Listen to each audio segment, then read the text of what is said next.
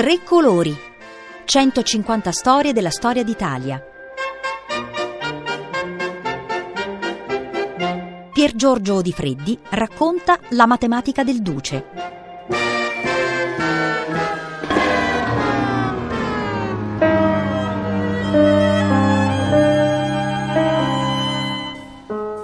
La matematica del Duce.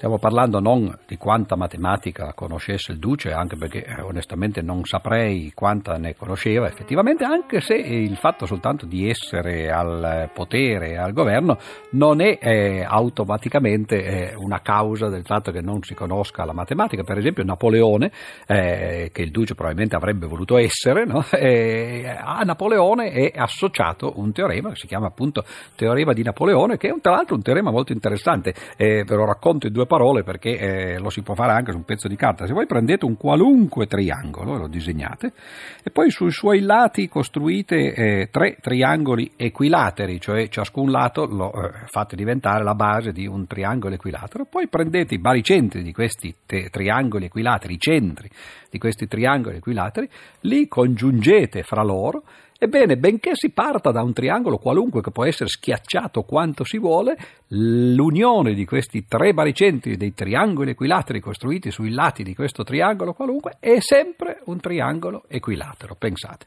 Ora però eh, questi triangoli si possono fare anche all'indentro invece che all'infuori, si possono prendere di nuovo i tre punti eh, e considerare il triangolo, di nuovo quello è un triangolo equilatero, quindi ne abbiamo due, se facciamo la differenza tra quello grande e quello piccolo, la differenza è esattamente l'area del triangolo da cui si è partiti agli inizi.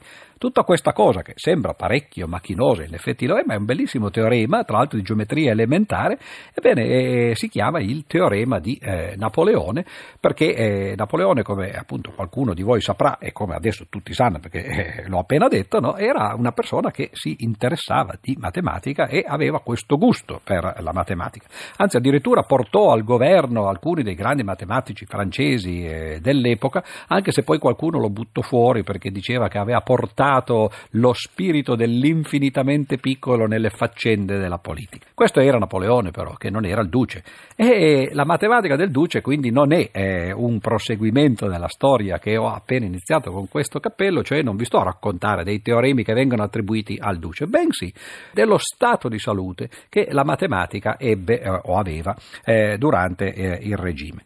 Si può eh, anzitutto notare che eh, sotto il eh, regime eh, la scuola, la grande scuola di geometria algebrica eh, italiana di Castelnuovo, Enrico e, e Severi, beh, eh, raggiunse poi il suo apice. Naturalmente questa scuola era cominciata molto tempo prima, già alla fine dell'Ottocento, ma nel periodo del ventennio praticamente arrivò ai massimi fulgori. Ed ecco che allora sicuramente nel periodo del ventennio fascista la matematica eh, in Italia non agonizzò e anzi eh, continuò eh, imperterrita. Qual era però la condizione in cui eh, vivevano gli scienziati eh, da una parte, eh, gli scienziati italiani e in particolare i matematici dall'altra sotto il duce e nel fascismo? Beh, anzitutto, naturalmente, come si può immaginare, la comunità matematica è una comunità variegata, dunque ci sono tante persone all'interno, ci sono persone con idee idee diverse. E quindi c'erano eh, matematici che eh, erano favorevoli al eh, fascismo e altri matematici che invece non lo erano.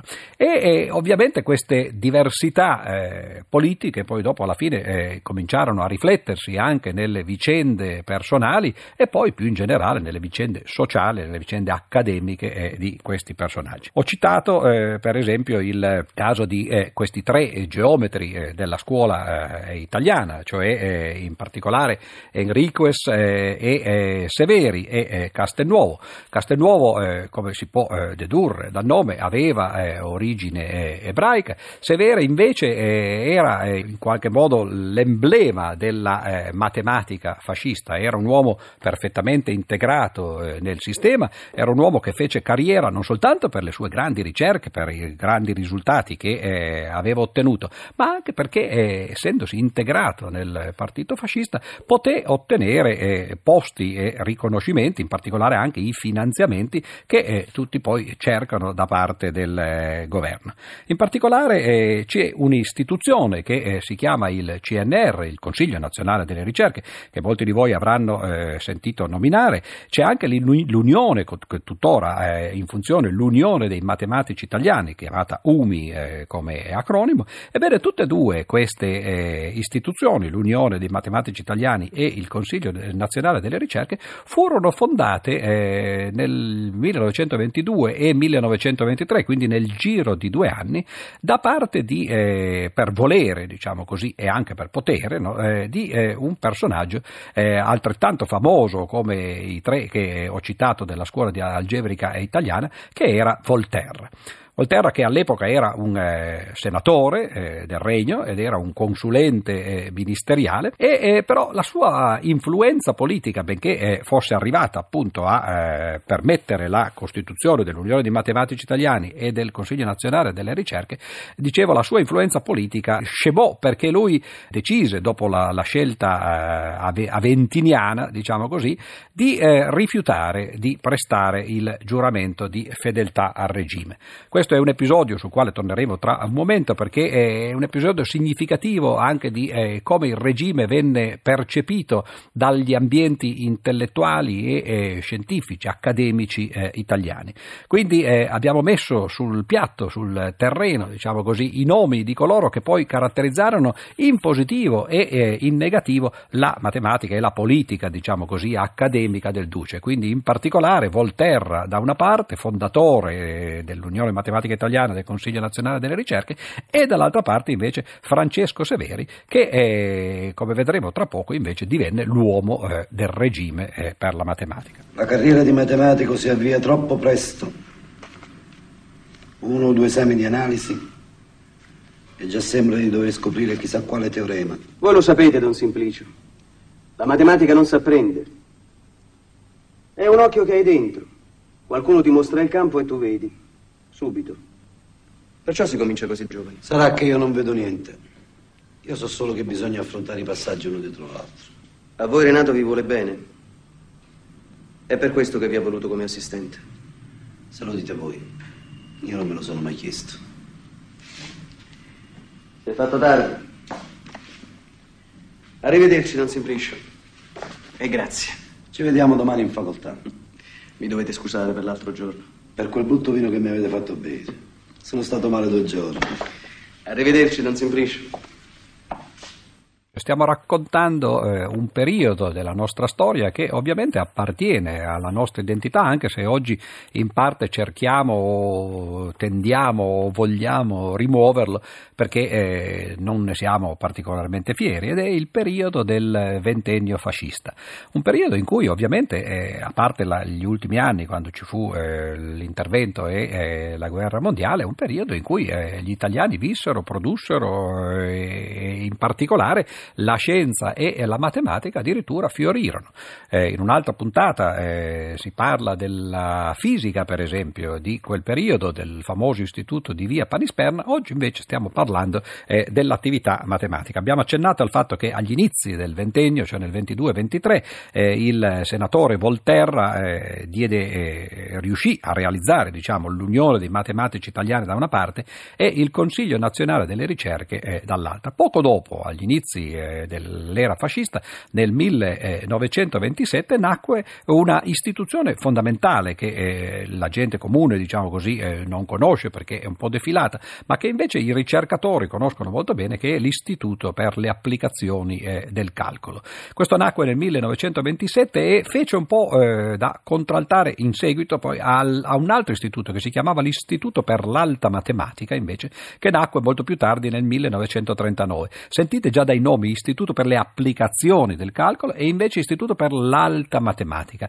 Si trattava di due organismi che eh, portavano avanti programmi eh, complementari ma differenti. Il primo, l'Istituto per l'applicazione del calcolo, era in realtà eh, quello che oggi noi chiameremo la matematica applicata, cioè l'uso della matematica che viene fatto nelle scienze, nella tecnologia e quindi per eh, gli interessi immediati, i benefici immediati che la matematica può dare alla vita eh, quotidiana. L'Istituto per l'alta matematica matematica invece è, è l'esatto contrario, è, è, l'istituto che si interessa, cerca di eh, spalleggiare, di eh, finanziare le ricerche teoriche che poi col tempo arriveranno ovviamente a essere applicate. Quindi è ovvio che tutte e due queste eh, attività devono essere perseguite e eh, ci furono durante il ventennio fascista appunto due istituti che tuttora eh, rimangono in funzione e che sono diventati parte integrante della, eh, della struttura accademica e della ricerca del nostro paese. I due fondatori di questi istituti furono da una parte eh, il matematico Picone e dall'altra parte il matematico Severi. Severi era uno dei grandi geometri della scuola di geometria italiana, Picone invece era un matematico applicato come eh, si può eh, dedurre dal fatto che eh, fu il fondatore dell'Istituto per le applicazioni eh, del calcolo. Tutti e due questi matematici, eh, sia Picone che Severi, erano fascisti convinti, quindi qui vediamo come l'accademia in realtà prosperava e sicuramente in larga parte non fu contraria al regime e al duce. Però le loro concezioni, quelle di Picone e di Severi, erano completamente diverse per quanto riguarda la matematica. Picone, per l'appunto, aveva l'idea autarchica, diciamo, eh, che poi il regime perseguiva più in generale, no? e voleva fare della matematica applicata come un emblema, diciamo così, della matematica fascista. Così come oggi, per esempio, non si potrebbe pensare che la matematica applicata all'industria, tra virgolette, capitalista, no? è l'emblema della nostra società. Invece Severi, questo è interessante perché anche lui, appunto, come ho detto, era un fascista convinto, Severi rivendicava il ruolo culturale della matematica pura, cioè la matematica come parte della cultura più che come applicazioni. Non dimentichiamoci che ovviamente c'era stato poco prima del eh, ventennio fascista l'influenza culturale di Benedetto Croce, Croce che era fermamente contrario alla scienza e, e, che sosteneva che la scienza non era altro che tecnica, le uniche cose che sì, poteva essere utile, no, ma non faceva parte della cultura. Ecco, da questo punto di vista l'influenza di Severi eh, nel, nel, ventennio fu importante perché si contrapponeva alla, all'idealismo, diciamo così, di Croce che riteneva appunto che l'unica vera cultura fosse un'altra e certamente non eh, quella scientifica. Croce dobbiamo ricordarlo tra l'altro perché nel 1920 era stato ministro della cultura, quindi anche lui è, è diventato parte della nostra identità, anche se meno forse di, eh, del suo sodale nell'idealismo che era Giovanni Gentile, perché nel 1922 divenne ministro Giovanni Gentile e eh, tutti ricordano quello che eh, Gentile fece da ministro, cioè nel 1923 sancì la separazione del, delle due istruzioni, la classica e la tecnica, no? nella sua famosa riforma, che prende il nome da lui, la famosa riforma gentile, che solo recentemente ha cominciato a essere messa in dubbio dalle riforme dei eh, governi di eh, questi anni. Qual era l'idea di Gentile, tra l'altro, per cercare di capirci? Beh, l'idea era che, così come d'altra parte Croce appunto eh, sosteneva, coloro che eh, dovevano poi andare a comandare dovevano fare studi classici e invece, cioè i dirigenti, diciamo così, e invece coloro che poi andavano a lavorare, i lavoratori, dovevano fare studi tecnici o scientifici, cioè la scienza come mero strumento della tecnologia, utile naturalmente per coloro che lavorano, ma gli altri, quelli che comandano, dovevano fare gli studi classici. Tra l'altro questo è qualcosa che ci continuiamo a trascinare ancora oggi, perché la divisione fra i licei da una parte e gli istituti tecnici dall'altra eh, deriva poi eh, di lì. In particolare c'è anche un, un, liceo ibrido che si chiama liceo scientifico, no? che non si capisce bene da che parte eh, stia. E proprio in questi anni, tra l'altro anche con la riforma, eh, le, le, le, ultime attuazioni della riforma Gelmini, non ha saputo bene scegliere la sua via perché oggi c'è una proposta di liceo scientifico senza il latino e un'altra di eh, liceo scientifico con il latino. E naturalmente quella con il latino fa parte della tendenza di considerare il liceo come la scuola dei dirigenti e quella senza il latino invece eh, fa parte della tendenza di considerare la scuola, il liceo scientifico come una specie di istituto tecnico superiore, tra virgolette. Ed ecco allora che eh, abbiamo parlato in questo momento di come sono stati fondati eh, gli organi fondamentali della ricerca e eh, dello sviluppo per la matematica, quindi ricordiamo l'Unione dei Matematici e il Consiglio Nazionale delle Ricerche da parte di Voltaire agli inizi del ventennio. E poi l'Istituto per l'applicazione del calcolo e l'Istituto per eh, l'alta matematica invece del 27 e del 39 da parte di Picone da una parte e di Severi dall'altra dall'altra. E tu bel bimbo, bimbo mio dolce, dimmi cosa vuoi che io ti canti cantami dei numeri la serie, sino a che io oggi non la impari, unica è la morte. Niente oltre, niente di più. I buoi legati al carro, e sono tre le parti del mondo, quattro le pietre di Merlino che affilano le spade degli eroi, unica la morte. Niente oltre, niente di più. E sul cammino che il tempo fa, cinque finora sono l'età, e sono sei le erbe che nel calderone il nano mescolerà. Ya la la la la la la la.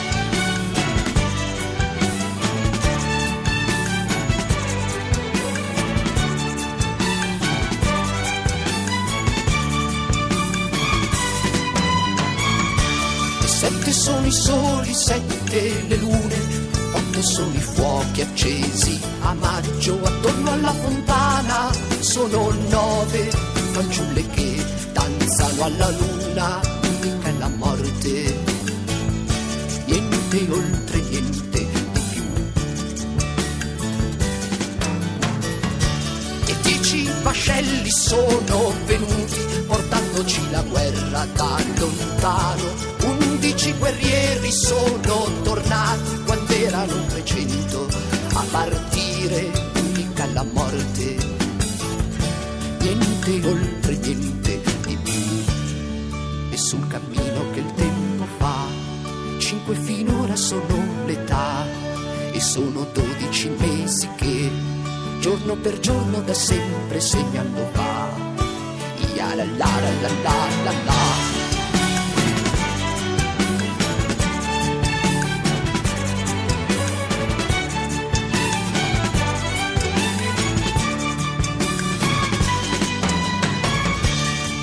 Dodici ancora sono i segni che tu puoi leggere nel cielo. Guerra tra di loro han dichiarato, questa che ti canto sarà la fine, unica la morte. Niente oltre, niente di più. E allora la tromba suonerà, avremo fuoco, tuono, pioggia e vento, la serie numeri è finita. Per lui lo sai che non c'è serie, unica la morte e due tuoi, e tre le parti e quattro le pietre, cinque l'età e sei le erbe, e sette sono i soli e sette le lune, otto sono i fuochi e nove le fanciulle, ma dieci vascelli e undici guerrieri, e dodici segni e dodici mesi, e unica la morte del dolore.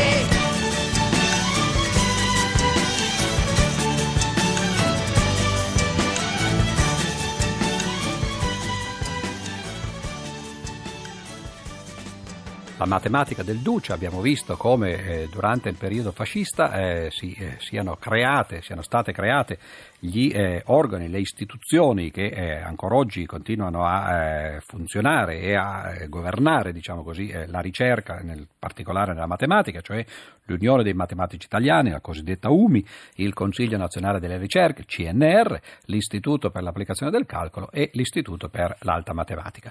Ma naturalmente il regime era un regime e eh, ci furono anche degli effetti diretti nella politica accademica da parte eh, del regime.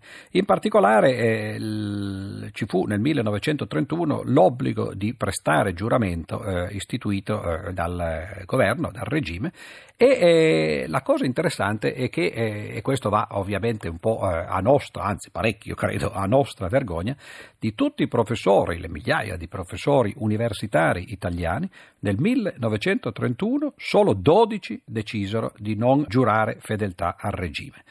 E, questo ovviamente richiese una grande capacità, una grande fermezza d'animo da parte di quei dodici, perché non giurare fedeltà al regime significava perdere la propria eh, cattedra, diciamo così, il proprio posto in università e, non poter più eh, da una parte fare il professore e dall'altra parte nemmeno accedere ai fondi di ricerca, alle, ai laboratori e così via. Uno di questi dodici eh, va a gloria naturalmente della eh, scuola italiana è proprio il senatore Volterra al quale abbiamo accennato, fu lui che aveva creato, era stato lui a creare l'Unione dei Matematici Italiani e il Consiglio Nazionale delle Ricerche e nel 1931 eh, facendo il gran rifiuto insieme ad altri undici apostoli diciamo così eh, della fierezza eh, antifascista perse la sua cattedra e uscì dall'università. Passarono alcuni anni e eh, nel 1938 in realtà le cose cambiarono radicalmente perché si può immaginare che eh, molti professori eh, giurarono fedeltà al regime per quieto vivere, in fondo si trattava di una formula eh, linguistica, eh, dire lo giuro non, probabilmente era qualcosa che poteva far sperare di eh, non dover eh, arrivare ad altri compromessi con il regime. Ma nel 1938 le cose, come dicevo, cambiarono perché nacque ufficialmente l'antisemitismo di Stato il 14 luglio. La cosa di cui invece ci dobbiamo vergognare è che ci fu un manifesto degli scienziati razzisti, cioè in questo caso non era soltanto più accondiscendere alle richieste del regime, era eh, un entrare direttamente in campo per eh, in qualche modo testimoniare la propria fede, tra virgolette, fascista e razzista addirittura. E eh, alla fine dell'anno, il 5 settembre del 1938, gli ebrei, sia che fossero tra gli studenti, sia che fossero tra eh, i docenti, il, il corpo insegnante, furono espulsi dalle scuole di ogni ordine grado, dalle scuole elementari fino all'università. E ci furono tra l'altro delle vittime prestigiosissime perché la scuola matematica fu praticamente decapitata. Molti erano di eh, origine ebraica, Volterra l'abbiamo già detto, ma Volterra era ormai fuori perché eh, era uno dei dodici eh, che avevano fatto il gran rifiuto, Castelnuovo ed Enriquez, che erano due dei tre più famosi esponenti della scuola algebri, geometri, geometrica algebrica italiana, l'altro era Severi che invece era un fascista, Levi Civita che era eh, un, un matematico la cui matematica era stata usata agli inizi del secolo da Einstein per eh, descrivere le equazioni della relatività generale, tutti questi signori furono espulsi dall'università e il 10 dicembre 1938 purtroppo l'Unione Matematica Italiana, l'UMI, fondata da Volterra, scrisse quella che possiamo considerare una, perlomeno dal punto di vista politico, una delle sue pagine più nere, perché prese una posizione ufficiale che tra l'altro nessuno gli aveva chiesto, eh, non richiesta autolesionistica a favore dei provvedimenti che l'avevano decapitata, cioè l'Unione Matematica disse siamo contenti che i più grandi matematici italiani siano stati epurati dal regime perché erano eh, di origine eh, ebrea. E beh, certo che eh, con queste premesse le, le, cose non potevano andare molto bene.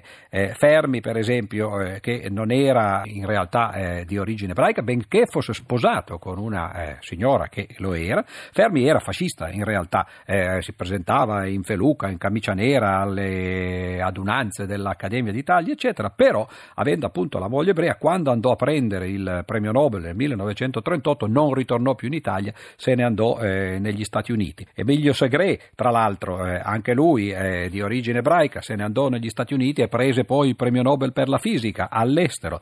Abbiamo citato in un'altra eh, occasione Salvatore Luria, la Levi Montalcini e Renato Dulbecco che se ne andarono eh, dall'Italia, i primi due erano anche loro di origine ebraica, Salvatore Luria e Lita Levi Montalcini, Renato Dulbecco no, però anche loro se ne andarono. gli ultimi due, bisogna dire a onore del vero, che se ne andarono dopo che il regime ormai era, era era, era caduto, però ovviamente c'erano le macerie di ciò che il regime aveva distrutto nel campo scientifico e quindi i eh, bravi ricercatori, i giovani promettenti dovevano andarsene all'estero per eh, fare le loro ricerche, anche questi presero il premio Nobel. Quindi abbiamo citato un elenco enorme, Fermi, Segre, eh, Luria, Montalcini, Dulbecco, tutti premi Nobel che però eh, presero questo grande riconoscimento eh, all'estero.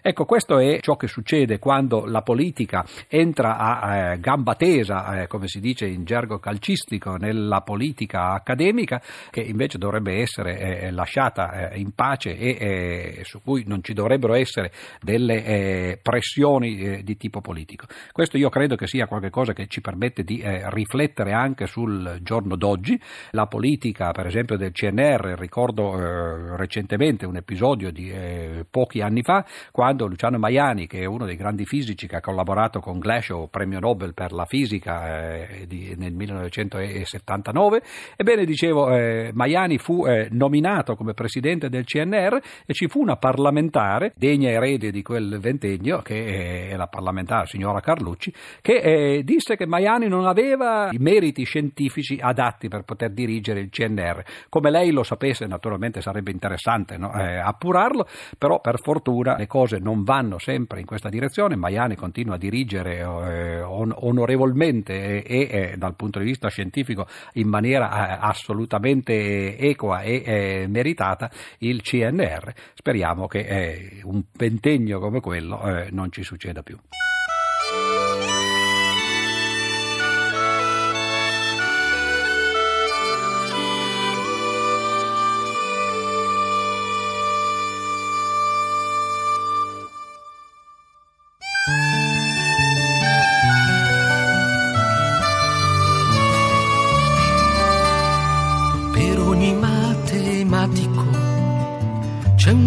Senso d'infinito nel dare la caccia ai numeri già sfuggenti di per sé. C'è un sogno pitagorico che a me non è servito adesso che nel due per tre so cosa sei per me. Per ogni che non si è mai pentito d'aver sbagliato un calcolo che è già grave di per sé. Rimane un senso logico che a me non è servito adesso che nel 3 più 3 so cosa sei per me.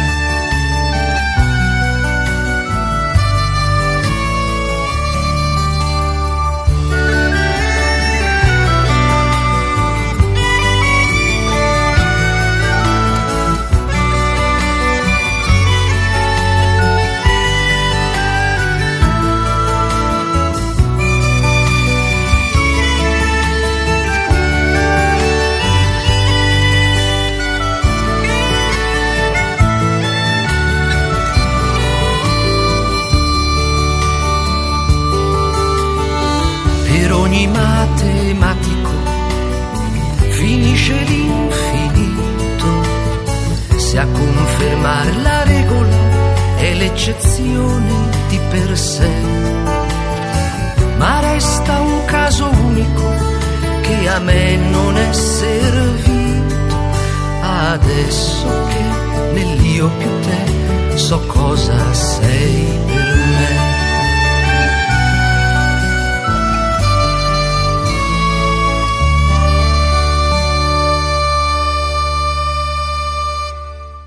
Pier Giorgio Di Freddi ha raccontato La matematica del Duce.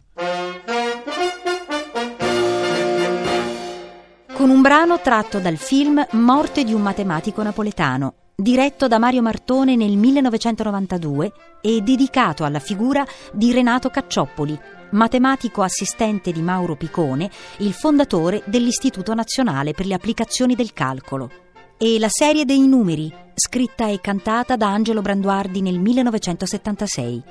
Contenuto nel celebre album Alla Fiera dell'Est, il brano è ispirato ad un canto tradizionale bretone. E per ogni matematico, cantata da Angelo Branduardi, il brano scritto da Giorgio Faletti nel 1998. A cura di Federica Barozzi, con Lorenzo Pavolini, Maria Angela Spitella e Daria Corrias tre colori chiocciolarai.it per scaricare il programma radio3pod.rai.it.